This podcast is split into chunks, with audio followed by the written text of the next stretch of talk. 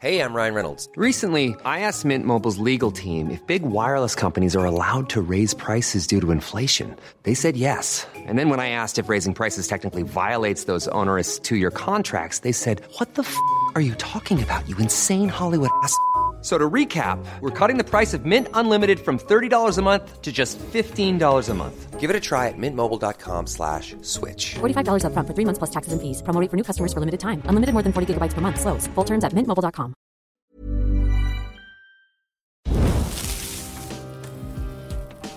People can change anything they want to. And that means everything in the world. Show me any country, and there'll be people in it. It's time to take the humanity back into the center of the ring and follow that for a time. You know, think on that. Without people, you're nothing. Without people, you're nothing. Stoke the fire. Good afternoon, good evening, good morning, good middle of the day, whatever time of day it is, whatever day it is. Uh, today's a beautiful day here in England. It's Matt Stocks joining you from Bristol. My cohort, my co host, my dear friend, my brother, Jesse Leach joins me from Woodstock. Uh, how It's early over there where you are. It's even earlier where our guest is, but how is it looking where you are today? A beautiful Sunday? It is. You could write a song about how beautiful it is. The sun is coming through the trees. The birds are chirping. Um, it's just one of those magical mornings that I cherish so much. And one of the reasons I even moved up here is because of mornings like this morning. So that's how good it is. Amazing. Is there any writing on the cards for you today? 100%. I've been writing every single day. Uh, and I've been getting up earlier, which for those people who have no idea, this is um, the earliest podcast I think I've ever done. Um, but it's nice because the early morning hours are where I get a lot of my good thinking done, meditating, preparing for the day. It's a shift in my life over the past few years that I cherish. My mornings are my time to be creative. So I'm in good spirits. Well, speaking of early mornings, our guest joins us from the, the west coast, I believe, of America, uh, where it is 5.30 a.m. his time. Now, talk about rock stars sleeping in. Not the case with this man. He is an early bird. He's here to catch the worm. So let's bring him on the show. I'm really looking forward to this one. Uh, Hot Water Music frontman. Uh, and just one of the nicest men in punk rock. I love this dude. I saw him very recently, so it's a pleasure to be welcoming him on to Stoke the Fire. Chuck Ragan, please join us around the metaphorical proverbial campfire, dude. Great to see you. Good morning. How are you, gentlemen? Good to see you. 10 out of 10. Have you two ever met before? Have you two ever played a festival or hung out or spent time? I have never met him officially, but um, I have been side stage many times, and I've actually screamed in your face um, back in the, in the late '90s um, in Oh, small that's punk rock shows. I was probably five feet from you, putting my arm around you, but we've never officially met. Well, nice to meet you, brother. Yeah, pleasure. What an amazing story. Let's start there then. So, when did you first see Hot Water Music live?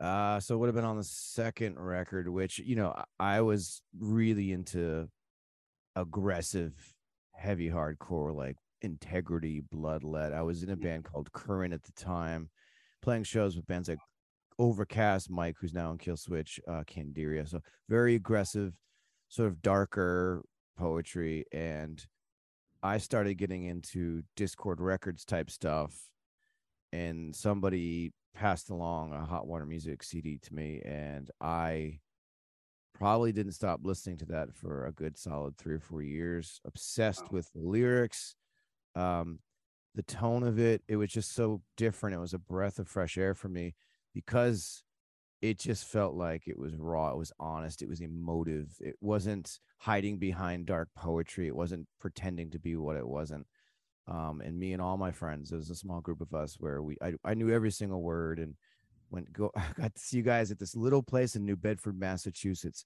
I'd say maybe 50, 55 people at most. And we are just uh, you know inches from the band and arm in arm with my my brothers singing along with you guys. And uh, yeah, it was kind of an altering moment for me as not only a musician but a young man, realizing that you didn't have to sort of like posture. You didn't have to be like tough hardcore kid. You could actually wear your heart on your sleeve, and that Yeah. suited me a lot better as a person. And that shifted me into what I do now with Killswitch. Was very much inspired by bands like yourself, Chamberlain, Split Lip, that era of bands that. Came out of the aggressive music and still played it aggressively, but with a totally different feel. So that was a game changer. And yeah, the lyrics especially just cut me to the core. Uh, You, you felt like you were reading the story of somebody's life, and I could relate to it so much. So yeah, huge fan. Um, and uh, up till recently, we played in Alabama at was it called Furnace Fest? We Yeah. had uh, you guys had played earlier that day, and uh, me and Mike, the bass player, um, are huge fans. So we were fan fanboying out on the side stage, watching you guys, and just uh, I've just been a, a fan of yours from day one when I first learned who you guys were, and just how you carry yourself as a human being, not to blow up your spot, but um, big fan, and uh, it's totally an honor and a pleasure to finally actually meet you on camera. Yeah. well, thank you very much, man. That's an honor. That's Do you remember that time period he's referring to, Chuck? Because you're pretty good with memory. Uh, here and there. Selective. yeah, that would have been like '98, probably '98, I think, Yeah. ish, '97, '98. Yeah, we only played New Bedford. Uh, would that have been the space? No, no, that was in Worcester, wasn't it? No, yeah, that was it was a it was a club. I think it was a I don't know if it's a. VFW hall. I mean, you couldn't yeah, have that- I mean, you we couldn't have fit more people. then, Yeah. Sure. And I, I believe it was a, a a festival. I think today is the day might have been on that too. It was a crazy weird lineup. I don't remember. That those days for me they they blend together because I was definitely uh, um taking a lot of drugs and being a crazy kid back then. So I don't really remember, but I know it was in New Bedford at a small space, and it was one of those places where the walls were dripping just with sweat. It was just it, Yeah. was- it couldn't have been more hot and disgusting, but it was incredible. Great I memory. mean, I can uh, I can completely relate um, in so many ways. I think a lot of us that have found ourselves in this type of music scene, music community um, that had anything to do with hardcore, punk rock, whatever, call it what you want. Um, it seemed like there was a lot of like-minded folks, you know. Um, I feel incredibly lucky. You know, I've thought about it a lot the, over the past couple years, especially throughout the whole shutdown and pandemic and everything kind of going awry. But uh, just thought over the years of how incredibly lucky and blessed I feel to have somehow ended up at the right place at the right time to meet the folks that steered me, helped steer me into a music community like this.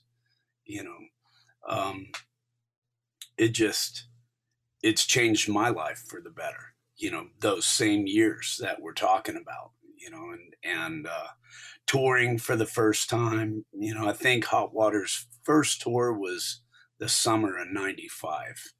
Um, and, uh, and we haven't really stopped since then other than you know maybe changing different you know the band's had a couple different hiatus uh you know moments where we've kind of split done other other projects um but you know we've just kept going and and i i look you know we play these festivals like the one in uh the uk where i just saw you matt and uh you know running across all these old mates, all these old friends, you know, that we essentially grew up with um, within this scene. And it has just been incredible to kind of look back and realize like how, you know, I think Hot Water's 28 years old this year, you know, and uh, it's just amazing. I feel really lucky to be a part of it. Just lucky to be a piece of the puzzle. You know? well it's something that stays with you i feel like for me you know it's it's not just music it's a lifestyle you meet people that forever alter your way of thinking bands True. that Yeah. forever alter your way of thinking and you know i just think of a moment now that just popped into my head um coming back into killswitch after having left and leaving the tour life behind and kind of going a different path but coming back um playing a festival in germany and um, Randy from Lamb of God was standing side stage. I was wearing an Operation Ivy T-shirt. I had never met Randy before personally. I came off stage, he started singing an Operation Ivy song to me. That's how we kind of met. and then from that point, we became fast friends because we have this love of Operation Ivy. I see that happen to me all over the place. You know, that specific time frame, those bands that you grew up listening to, whether it be you know Minor Threat or or um, Black Flag, you see somebody is wearing that shirt, especially back in those days. You knew sure. you had a friend. You knew you had somebody that spoke that language, and that thing, that lifestyle, that it just stayed with me forever, and it shaped me as a man. The person that I am now is so different from who I was back then, but I wouldn't be who I am. I actually don't even know if I'd be alive without those people in that community. This is very true. I know that's true for me. yeah, absolutely. You two also share a similarity in that you both grew up in a, you know, fairly religious household where punk yeah. punk and hardcore and metal music was definitely frowned upon. Jesse, why don't you start us off by telling us a bit about, you know, what your dad did for work and uh, what yeah. was allowed and what wasn't allowed in the Leach household growing up. Yeah, I think the word fairly religious is. yeah. I'm downplaying it. yeah. Yes, you are. yeah. So my father was and is still the Reverend Doctor Leroy Leach. He's a highly educated man that was on a mission from God. Honestly, like he, we traveled so much. We would pick up and leave every couple of years to either mm-hmm. plant the church or for him to continue his education and uh, everything we did was to to to be right with god and my mother was supportive and we would go to church three times a week you know we'd go on wednesdays bible study people would come to my house. You know uh, i grew up speaking in tongues and you know all like the really wow. hardcore stuff um which which i'm sure you can relate to and we'll let you speak on this because i'm sure you can pick it up from where i'm i'm putting it down. Uh, and that made me rebel very hardcore against um, to this day i still get annoyed with with organized religion and i love my my folks they've loosened up a bit um, but they still my mom still sends me scriptures via text you know i still they know i'm working on a new record my mom will send me bible scriptures to help you know like they're still there doing it and i love them dearly. I've just chosen a, slightly more open minded, different path these days, but it shaped me incredibly and um, really sort of uh, in good ways and, and sometimes in bad ways too. Oh man, I couldn't relate more. Uh, my mother traveled in evangelism and was an entertainer, um, a ventriloquist, you know, out of all things. And we grew up you know, she tells me that the first time she took me on the road, I was uh, nine days old. Like she was in the middle of a tour. She used to tour with uh, Billy Graham, uh, Bill, the Gaithers. Um, you know, so there was a lot of like gospel festivals and, um, you know, huge uh, revivals that we grew up uh, going to Southern Baptist mostly, you know, but she would also go to other different denomination type churches, uh, prisons, schools, you name it. You know, she would travel around, and uh, sure enough, but yeah, same same deal. You know, Sunday morning, Sunday night, Wednesday evening. You know, there was always prayer, always Bible study. You know, and um, yeah, but my brother and I, boy, yeah, we rebelled pretty hardcore. You know, I mean, I found, I found, uh, I think the first thing, I guess, even before skateboarding that kind of turned me was bikes freestyle at the time the movie rad came out freestyling with blew my mind. All of a sudden we wanted to freestyle and bike and and there were a couple older kids who you know it was the first time i was hearing you know beastie boys or metallica or you know back in those days um there was no one kind of music you know if uh the kids would come come around put the boom box up on the wall right where we used to ride our bikes and um you know it would be it would go from Beastie Boys to Metallica to Bad Brains to Minor Threat. There was all kinds of wild stuff. And then after that, it was skateboarding, you know, that definitely, you know, it was kind of the first time I'd had that rebellion already, uh, just because, you know, I'm sure you've seen plenty of it, but growing up in a church, growing up um, in that movement, uh, I witnessed just a ridiculous amount of hypocrisy, you know. And as I became a young teen, I started realizing what I was seeing and questioning it more and um, just going off the rail, you know, in a big way. Um, when I got to 12, 13 years old, you know, I started running away, started doing a lot of real nasty stuff to my folks. And, you know, and same deal. I mean, I love them to death. And, you know, we lost my dad a while ago. Uh, but, you know, over the past 20 something years, we've had a great relationship, you know.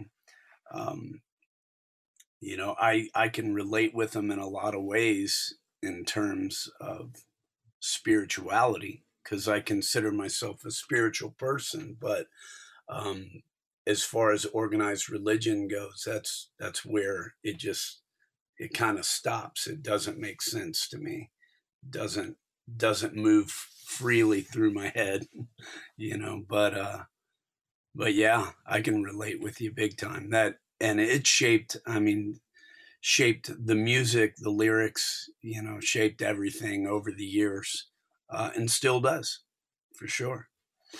Yeah.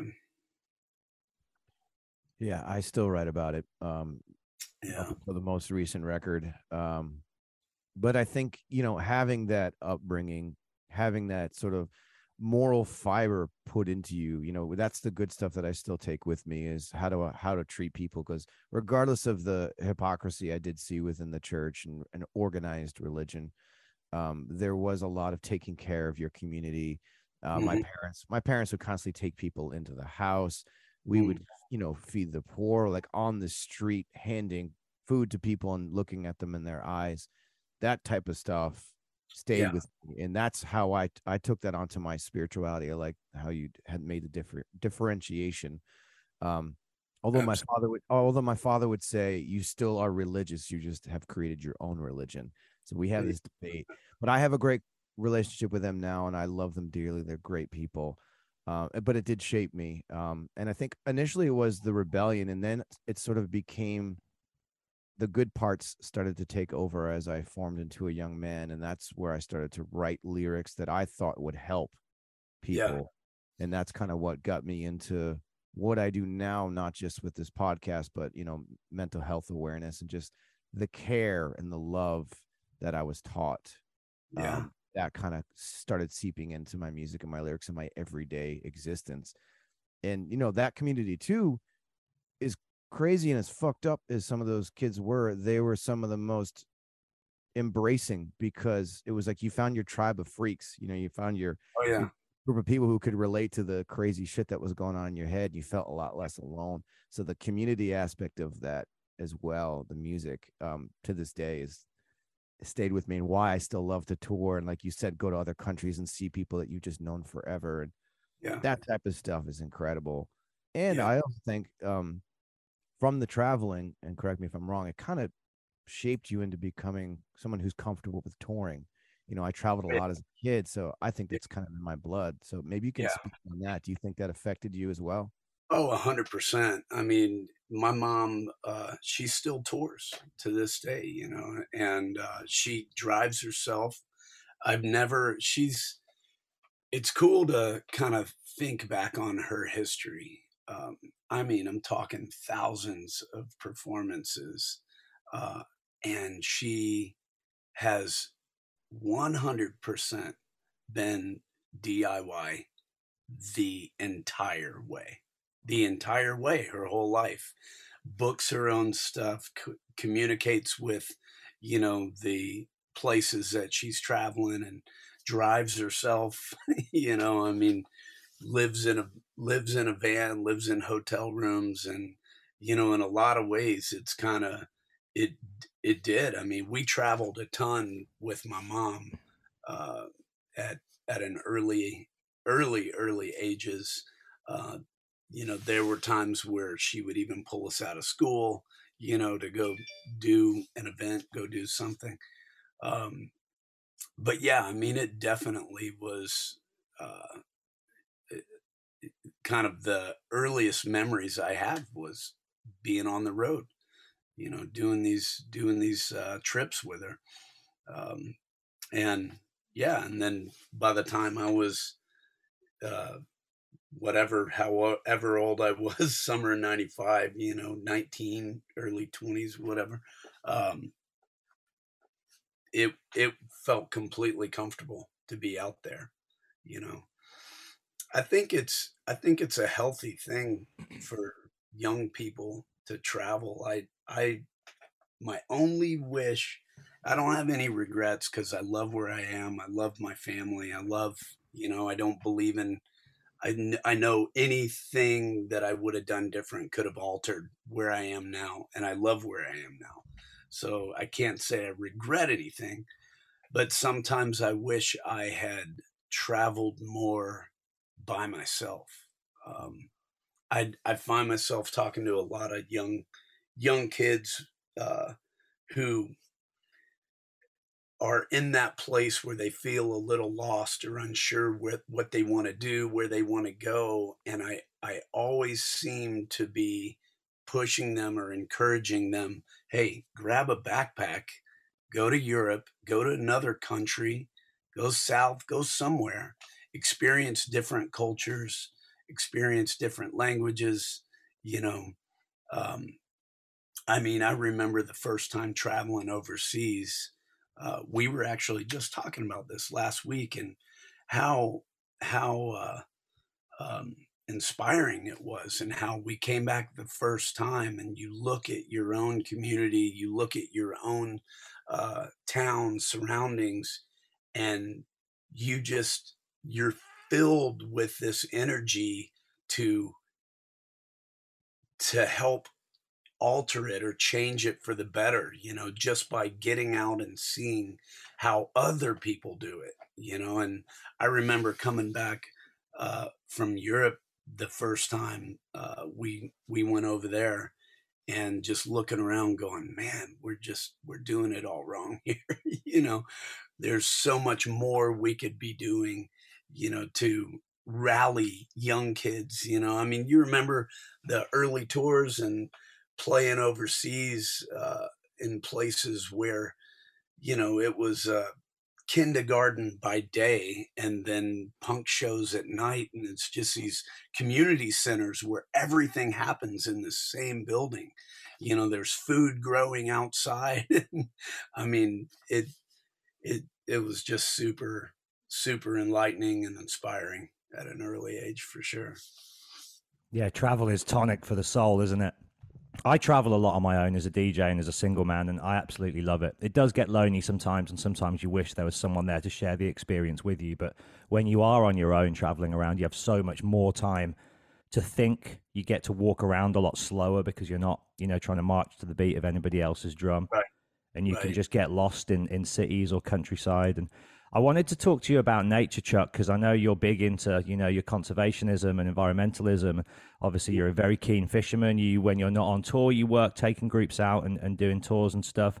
What's the relationship for you between nature and your spirituality? Because we talk a lot on this show about the healing power and you know the medi- the medicinal power of just being outside. And we always say if if Jesse and I don't go out on our regular hikes or you know, kayaking Jesse does, or if we're not out there for an extended period of time, we can feel that dark cloud start to hover above us. And then as oh, soon as you're out, absolutely. you feel the lightness again. So could you, you know, absolutely. shed a little bit of light on your relationship with the great outdoors? Sure, sure. I mean, that if I were to have a church, that's my church, you know. Um, Amen, brother. What's that? Amen, brother. yeah. Yeah. I mean, you know, eh, eh, I believe eh, to me to me it's the closest I've ever been to God. And I say that in a way where you know God is God is different to everyone, but to me, you know, since an early age it has it has been obvious, it's been clear that there is something greater than us. There's a big picture, right? Call it what you will. I just use the word God usually loosely because that's people can somewhat interpret that in so many different ways. Um, to me, when I think about something greater, what I'm thinking about is tides, seasons, um, uh, organisms, life from from the bottom of the food chain all the way to the top. Um, I think about uh, death just as much as life, like uh, you know, and how both roles are completely important and vital on this planet. And um, I mean, to me, that's what I'm talking about when I feel closest to something like that. Uh, I feel the same way. I, I I really need to be in these environments. Um, you know, not only for my well being, my mental health, and everything, but also to pay attention and see changes uh, and impacts, uh, whether they're positive, whether they're negative, um, but especially negative, to understand and know what I can do as a person to help better our waterways, help better our environment. Um, but yeah, I mean, at, at home here, uh, I'm a fishing guide uh, when I'm not on, on the road. Um, a typical year, I would be on the water about 200 days out of the year. Um, you know, I, it's a rather busy busy business. It can be as busy as I want it to be. Um, you know, I at the end of the day, I'm I'm a I'm an independent worker. It's not it's not that much different than being a musician, really. You know, you're doing the same same thing. You're going out there, you know, busting your ass, trying to make a great impression and and hope hopefully you're doing it for the love of it, but you're also hoping people get something out of it. You're hoping that people learn something out of it or take something home with you with them from you know sharing your passion. So in so many ways it's not that much different um, but you know i live in northern california. We're surrounded by rivers lakes a lot of beautiful zones uh, i i run three different boats that enable me to do that business year round. If a river blows out, I can go to different places and and uh, yeah, I mean it's full time, but I mean I I love it. I I love being out there. I need to be out there. It's important for me to, like I said, keep my finger on the pulse, uh, so to speak, on what is happening in our area. Uh, I think a, you know, people that like to do stuff like this are usually some of the first people to witness and understand uh, what's happening and, and seeing these impacts that mankind has, you know, on our waterways. We're the ones that are out there, you know, uh, more than most people, where to to a lot of other folks it may just be out of sight out of mind uh, so to speak but but yeah man i i mean it's uh you know that that would be my church you know there's a connection there's a connection that i feel uh with the big picture let's call it um when i'm going regularly and I'm paying attention to the moon phases. I'm paying attention to the flows. When I lived that the flows as in the river, the river flows, because it's ever changing. Um, you know, winter comes, the rivers blow out huge, islands disappear, new islands appear. It the river reroutes at times, and uh, you know, it, it's it's incredible to find yourself in a situation where you're really connected with everything you know most changes that are happening in that environment. When i lived in florida um, and i was fishing a lot of saltwater inshore um, i was paying attention to the tides uh, you had to you know? And when i worked in the california delta same deal you have to pay attention to the tides um, to not only for safety but you know to also find find what you're looking for finding the fish. And there's a feeling that i would get when everything would line up and i was looking at my numbers i was looking at my charts i was looking at the tides and everything would happen just like it was supposed to. And that feeling of being connected and no one else around you and you know you know like if i wasn't paying attention to this if i wasn't connected to this uh i i wouldn't have found this this moment you know? And uh those are the things that i live for and strive for those moments just of being connected or you mentioned hiking you know um there were times uh, I remember hiking uh, uh, the parts of the Appalachian Trail when I was a young kid and getting off the trail and just kind of finding, seeing something from afar and finding my way and standing in a spot where it felt no one, it felt like no one had ever stood there before, you know, and seeing the sun go down right there or watching the sunrise in a spot that that felt like no one has ever been at that point in time you know and that to me is the greater thing than us you know it's so easy for us to get lost um, in just the motion of our society you know it's so busy it's so saturated especially nowadays and you know everybody's heads are down buried in their phones and and uh, i feel like in a lot of ways you know if we're not careful um, life's gonna life's gonna pass pass us by if we don't pay attention you know?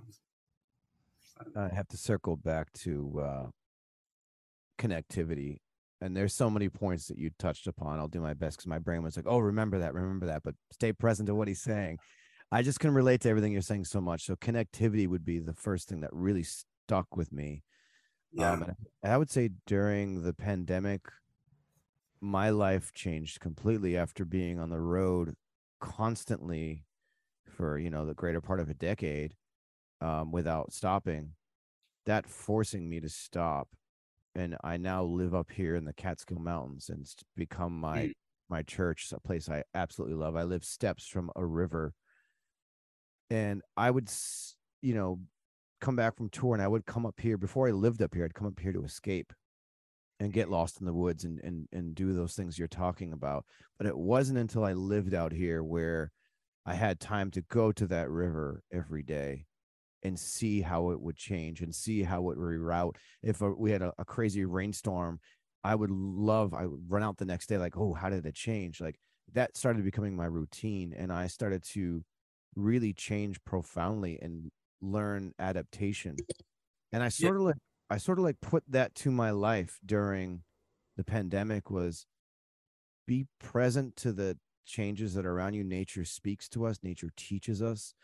Totally. And that yeah. adaptation that you learn from being out in the wilderness for survival or for fishing or for hunting or for hiking and knowing your way around if you put that into your daily life and the way that I look at everything now is I used to be very reactive and now I let things happen I sit back and I observe before I speak before I react and nature taught me that. Nature taught me that you are not in control.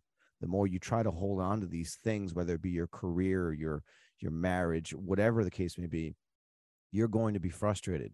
You've got to learn balance and i think connectivity is everything when it comes to being aware of existence and and not and not being distracted by social media or or whatever is going on in this artificial world and being present to little things like yesterday i spent the entire day on the river on a tube floating with my my uh, fiance just floating down the river Yes. and we, we watched a beaver swim alongside us building his home yeah. and it was a cute fun moment and it was like so profound it was like all this shit that's going on around us and i'm sitting here still on the side of a river watching this beaver build a dam and it was so it might sound silly to some people but it was such a profound moment and i have those moments regularly in nature where Yes. na- nature's like be still Yes. and all Yeah. the shit around you that you're stressing whether it be bills or th- it melts away and you realize the profundity of nature showing us that it's not that complicated It's so true, man. I mean, you it really makes you realize um how how really how little we need in our life to sustain and to get by. We need we need fire, food, warmth, you know, and uh yeah, I mean, I I have a lot of lot of moments out out, you know, with some of the places that I guide, you know, we see a lot of bald eagles, golden eagles, ospreys, you know, a lot of beavers, a lot of otters, a lot of wildlife, deer, turkey, pigs. We have mountain lions, all kinds of cats, and um, in you know, finding yourself where you know you're the only person on the planet that is witnessing that right then and right there, and uh, it feels good when it becomes a very regular thing. I love sharing. That's a big reason why I love guiding. It's a big reason why I love, you know, taking taking young kids out, you know, on the water uh, with their parents or their mentors, and you know, sharing this with them or sharing something that you know I see all the time, and you know, but uh, some of these kids, including my son, uh, you know, are they're they may be seeing this for the first time, you know, and and uh, you know that's there's an organization that I I work with called Cast Hope, um, and we bring uh, kids and their mentors out on the water and offer them free fly fishing trips. It honestly, fly fishing is just the vehicle. It doesn't it it doesn't matter, you know, that it just hap- so happens that the organization was started by fly fishermen. But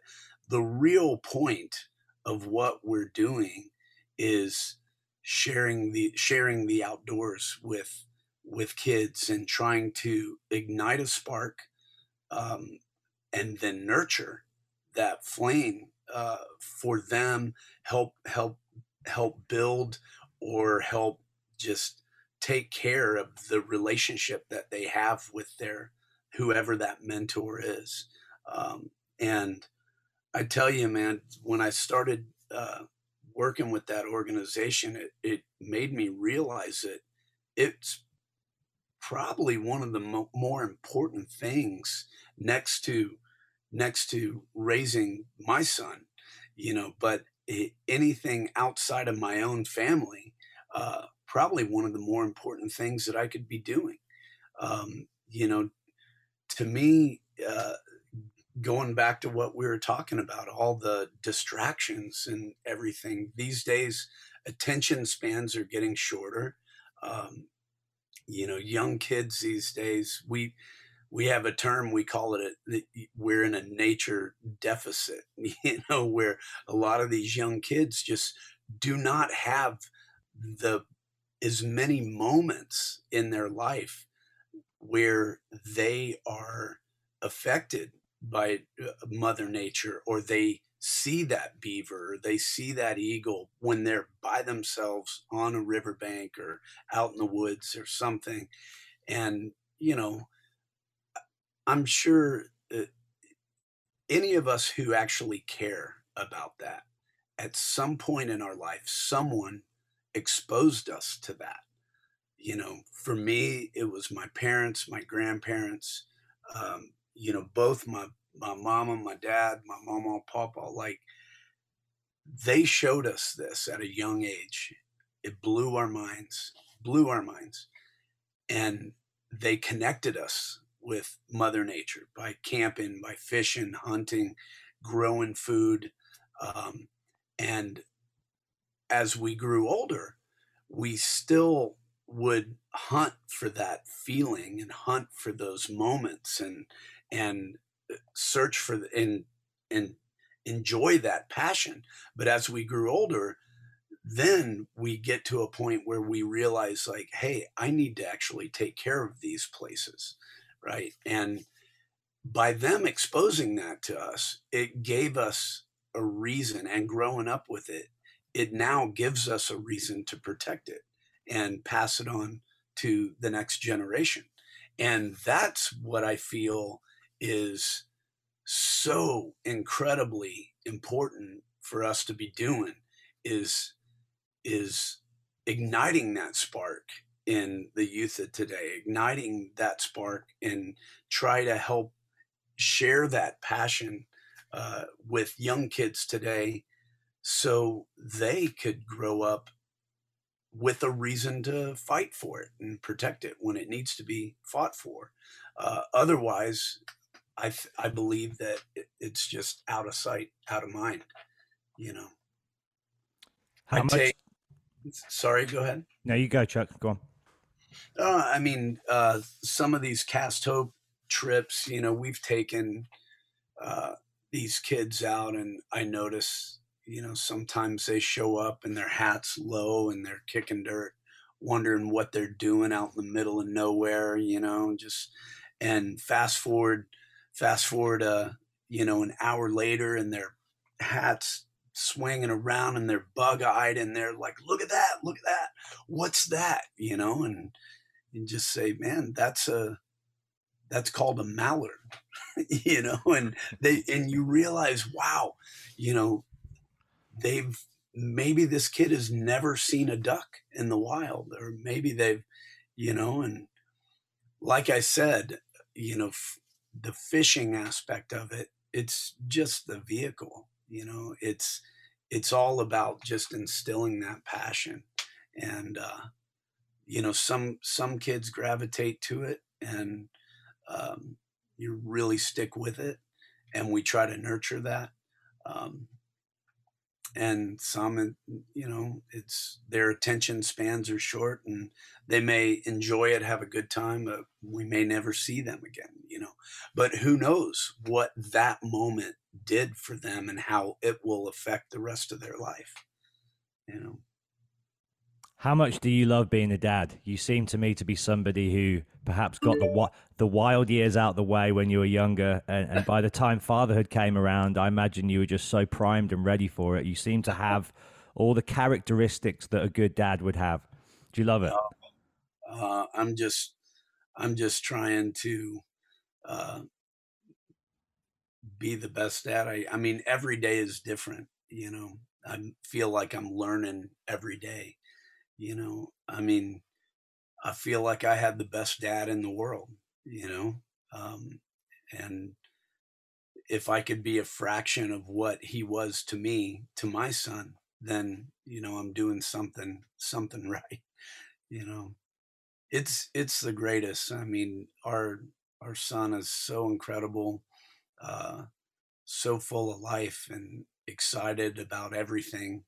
Um, you know, it's if anything, I'm I'm just trying to keep up with him.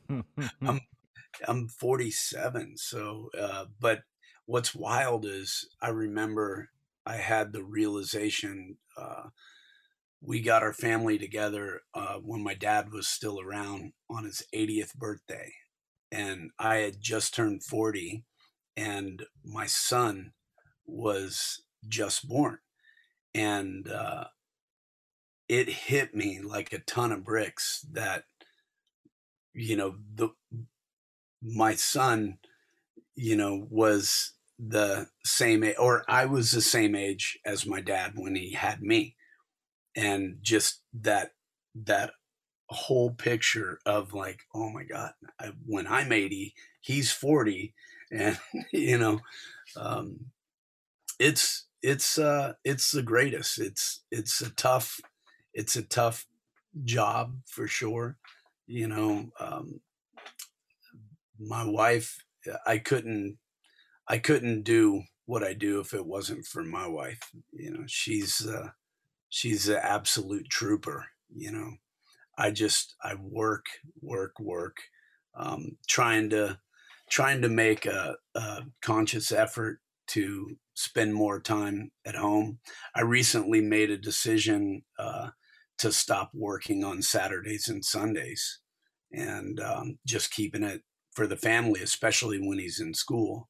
Um, there's just I got plenty of work. There's no reason I should be away from home on Saturdays and Sundays you know, unless I have to be. But I love that, man. And I got I got to touch on this because I think this is important uh, for people to hear. Maybe um, I don't have children of my own, um, and I like what you're doing with Cast Hope because I think that it translates into you sort of being a father figure as well to the people that you're taking out, and I think that that is a much greater calling too, and I can kind of relate to that in a small way, um, because I do think you can be sort of fatherhood doesn't necessarily have to be your child, right? You could mentor somebody who may need a father figure that might not have one, and I think of like inner city children and Sure. people who haven't been able to have the luxury of a father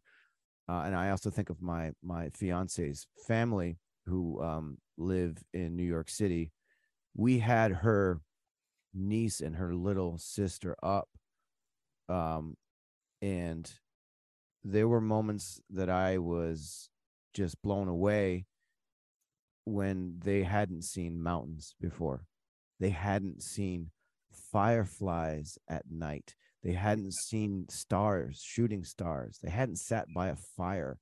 We did all these little things within a, a two day period, showed them the first waterfall. I'll never forget this young girl just, whoa. I've I've only seen this shit on TV, yo. Like she's like, yo, I've only seen this shit on TV. Those are mountains. That looks like a painting. Like yeah, there and they're yeah, blown away and fascinated. And you see this little girl, for example, who's lived a pretty hard life, yeah, being being a child, uh, Yeah. going around trying to catch fireflies, um, sitting in awe at the stars. And I yeah, had these moments where I had tears forming in my eyes, like, wow, this is I do this all the time. These mhm, kids have never done these things. And it yeah, dawned on me how important that is.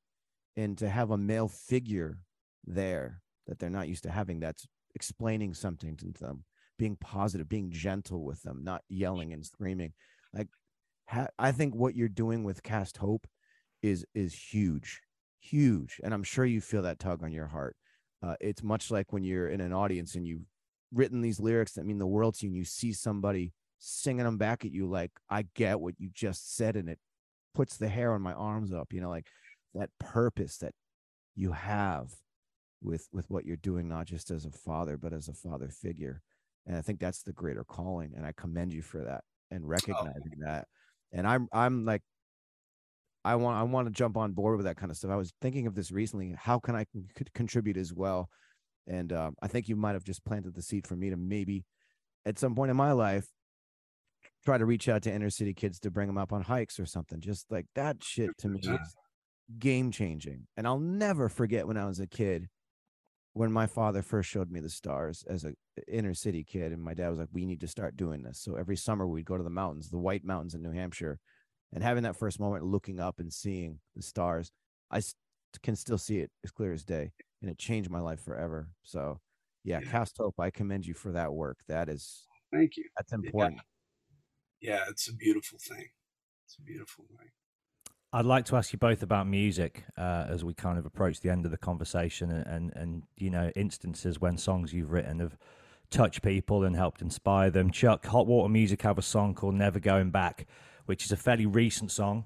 I think it was off the last album, right? Um, an amazing song, one of my all-time favorites by you. So powerful, so emotive. I'm guessing inspired by some perhaps dark times in your life and talking about never going back there. Could you talk a little bit about that song? Because uh, Jesse's somebody who writes a lot about you know mental health and that kind of material in his work as well. Um, and yeah, that song for me, Never Going Back, is incredible. It uplifts me whenever I hear it. I'm like, yes, ready to go out and fight another day. Thanks, man. Yeah, I mean, it's you know, I've I've shared about this before. It's not, you know, as a young as a young kid, there was definitely definitely some very dark times, and you know, there is a side of me that is far from positive. Um, you know, I I had a lot of suicidal tendencies as a young kid. Um, you know, and even half-ass attempted a couple times, you know, and uh, you know I've written about it for years. Uh, I was very lucky to uh, get.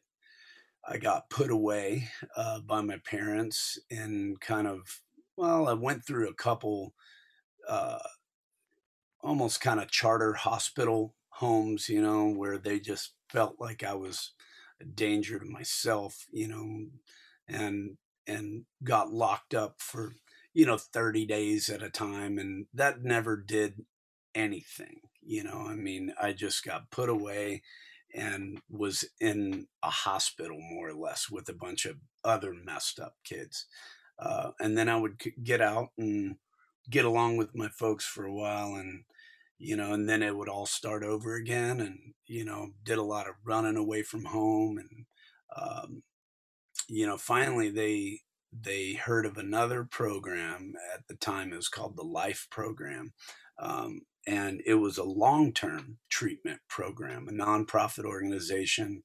Uh, it was down in Osprey, Florida. Um, there used to be a program in the 80s uh, that some people are familiar with called Straight. Um, and there's even an old movie, I think, called Scared Straight. Uh, anyhow, that's it was a very similar program to that. It was a long term treatment facility.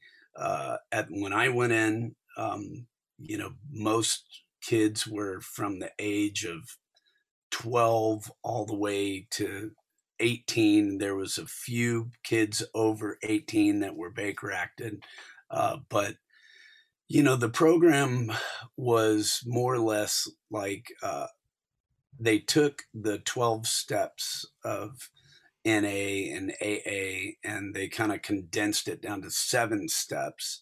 Um, but it had the same kind of uh, elements, a serenity prayer and, you know, this and that. And, and I ended up being there for um, three years uh, in, in my early teen years. So it was, you know, in in some ways, it it's hard to look back and think about how much I missed, you know, by not being in a normal school for those uh, really impressionable years. You know, you learn so much in high school and whatnot, and um, but that program, I can honestly say, saved my life. You know, and I I got I went in there. I was it took me a year and a half to complete the program, and then I stayed another year and a half as a staff member.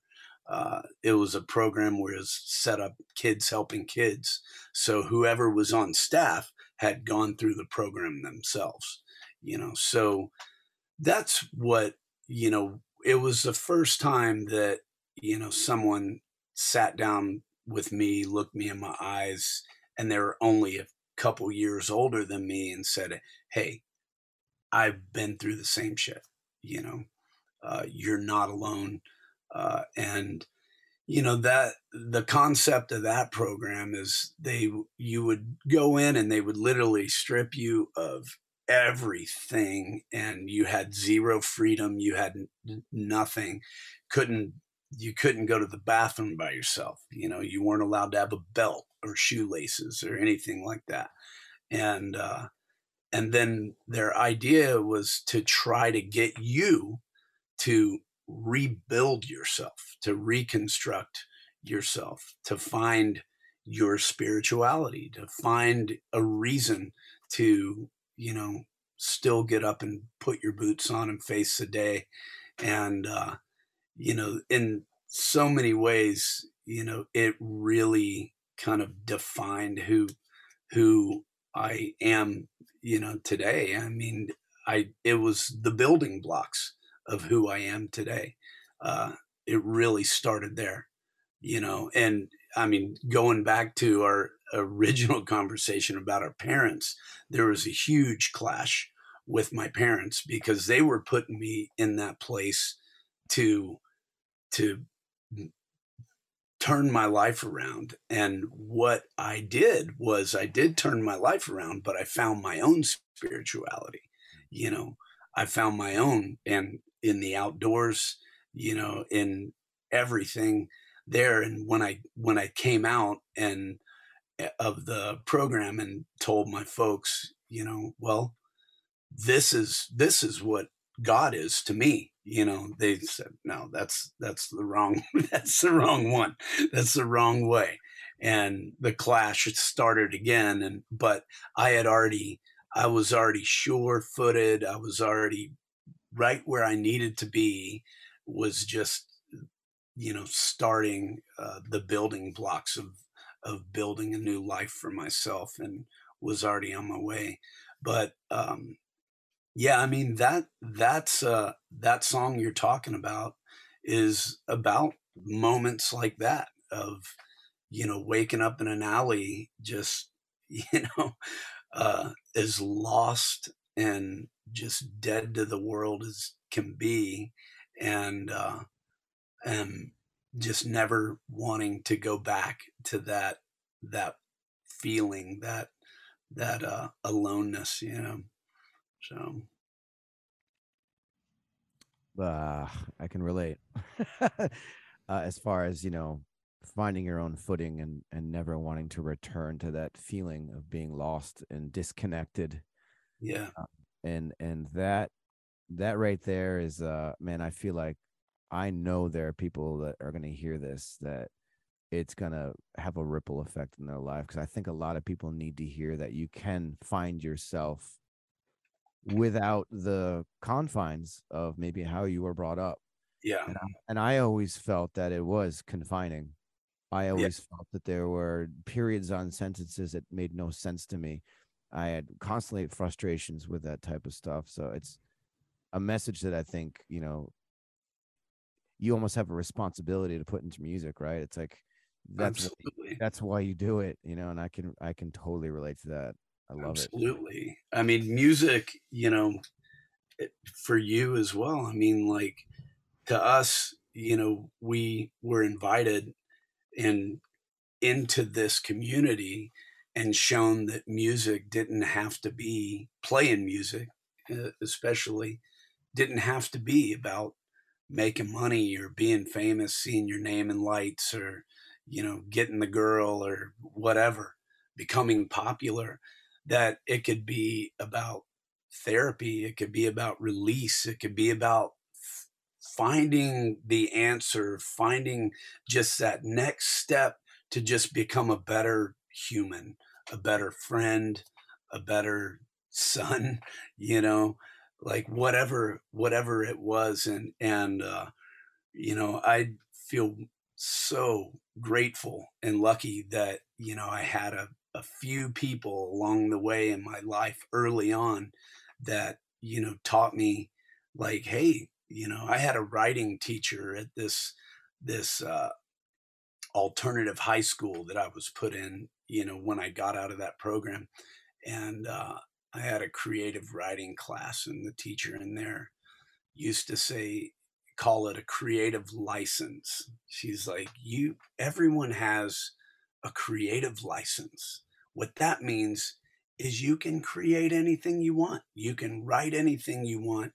You know, she also was the one that kind of taught me uh, there's one exercise that she had me do where she would have me write is it go as dark as I needed to go, you know, just get it all out, get it all out on paper and then burn it. And it was just so liberating and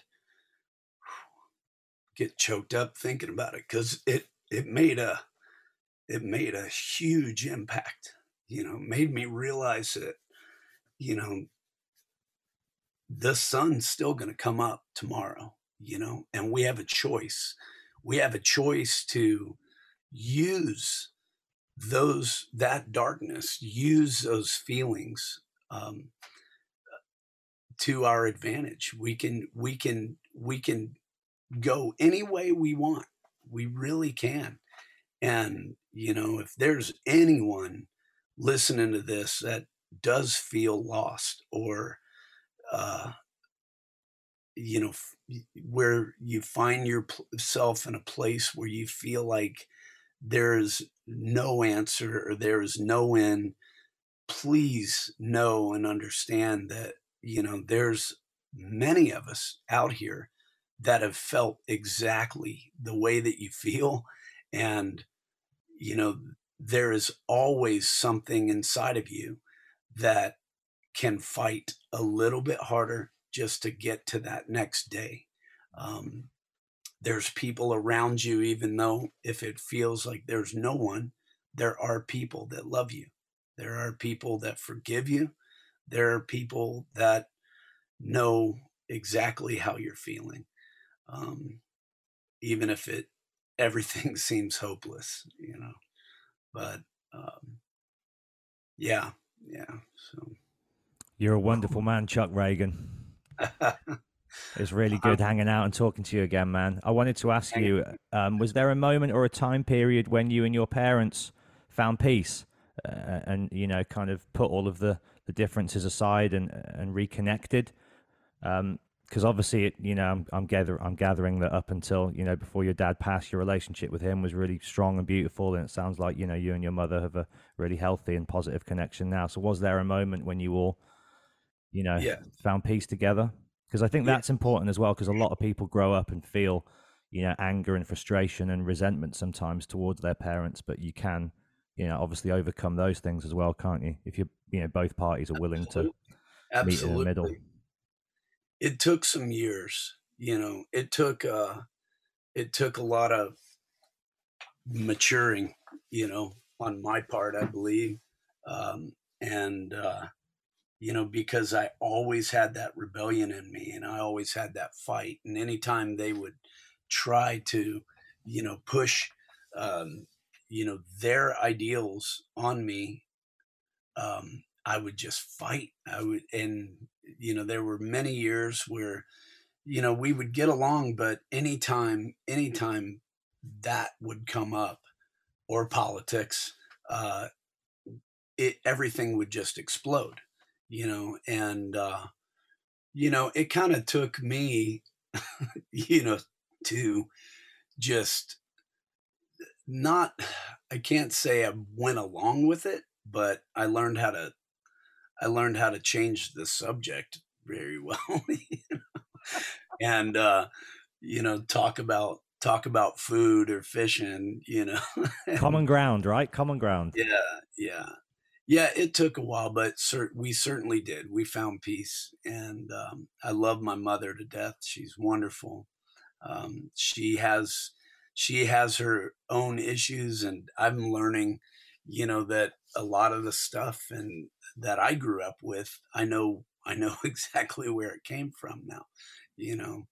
Um, but for sure, yeah, you can always you can always figure something out to to make things work a little easier. We're all flawed, aren't we? All human beings are flawed, and we need to recognize our own. You know, as much as recognizing and seeing other people's yeah. accountability and ownership of our own is equally important yeah, that's the truth. That's the truth. I feel like uh, a lot of important things have been said in this episode, and uh, it's been an honor, honestly, uh, for me. I I've understated a little bit my my um my feelings towards you and your music and you as a person now meeting you has just been great and i i know there are people listening or watching rather that are are going to walk away from this with some tools whether that be us talking about nature and spirituality or growth or the simple fact that you know you stating to people that you're not alone out there i think all of that stuff is super important. And that's really why this podcast was even started was to make those connections with humans and to let people know that you're not alone. And this was bred out of the pandemic when we were going through such a crazy divisive strange time which continues on and i think forever will continue on with humanity. But conversations like this one are a benchmark of why matt and i even do this. And uh, I, I couldn't thank you more for just allowing yourself to be raw and uncensored and comfortable enough to just spill everything out to the point where you you know got choked up. I, those are the moments that i absolutely live for with this podcast. And um excuse me a little verklempt myself. Um yeah just thanks man honestly. And uh it's it's all about this shit it, it's so much bigger than just fucking music it really is it's about who you are as a person and showing that to people showing your vulnerability is more important than anything you know breaking down those walls of what it means to be a performer and a name that someone someone hears that name and they're like oh yeah that person. Taking that rock star bullshit and throwing it all away and getting down to the core of who you are as a person and why you create the art you you create to me that's everything so i this couldn't have gone better my friend thank you so Oh, much well, I enjoyed enjoyed uh starting the day with y'all. So thank you. It was great to see you the other month as well, Chuck. I had a really good time with you and Jim from Pennywise, and yeah, I look forward to seeing you again later in the year when you're back over here. Absolutely, brother. Absolutely. And i'm sure our paths will cross and i will find you and give you a big Yeah. damn hug Come uh yeah, come check out my river. I'll come check out yours. So I'd yeah. love it, man. Yeah, I'd love to do. I'd love to actually. I'll I'll talk to you, but I'd love to eventually at some point maybe go out on one of those um those trips you do just to Oh, witness you're- how it's done. You're you're more than welcome anytime. Anytime. I'll be in yeah. touch, my friend. Yeah. Yeah. Get in touch and yeah, I'd be I'd be happy to take you. I think we'd have a great time. Hell yeah, brother. Maybe Matt, we can put that on a list of things we got to do with this show when we take it on the road. Yeah, we, the go. the aim is to turn it into like a YouTube TV series, Chuck. So yeah, we definitely got to do an episode over in California with you. Great idea. Yeah. Well, listen, right, man, have a wonderful Sunday or Saturday, whatever day it is. Is it Saturday? It it's the weekend. I know it's the weekend. Um, you take care, my friend, and uh, yeah, I'll I'll see you later on in the year. And thank you again for a beautiful, ch- uh, you know, beautiful chat and everything you do. All right. Love you guys. Have a great time. See you later. Much See Cheers, you. Chuck.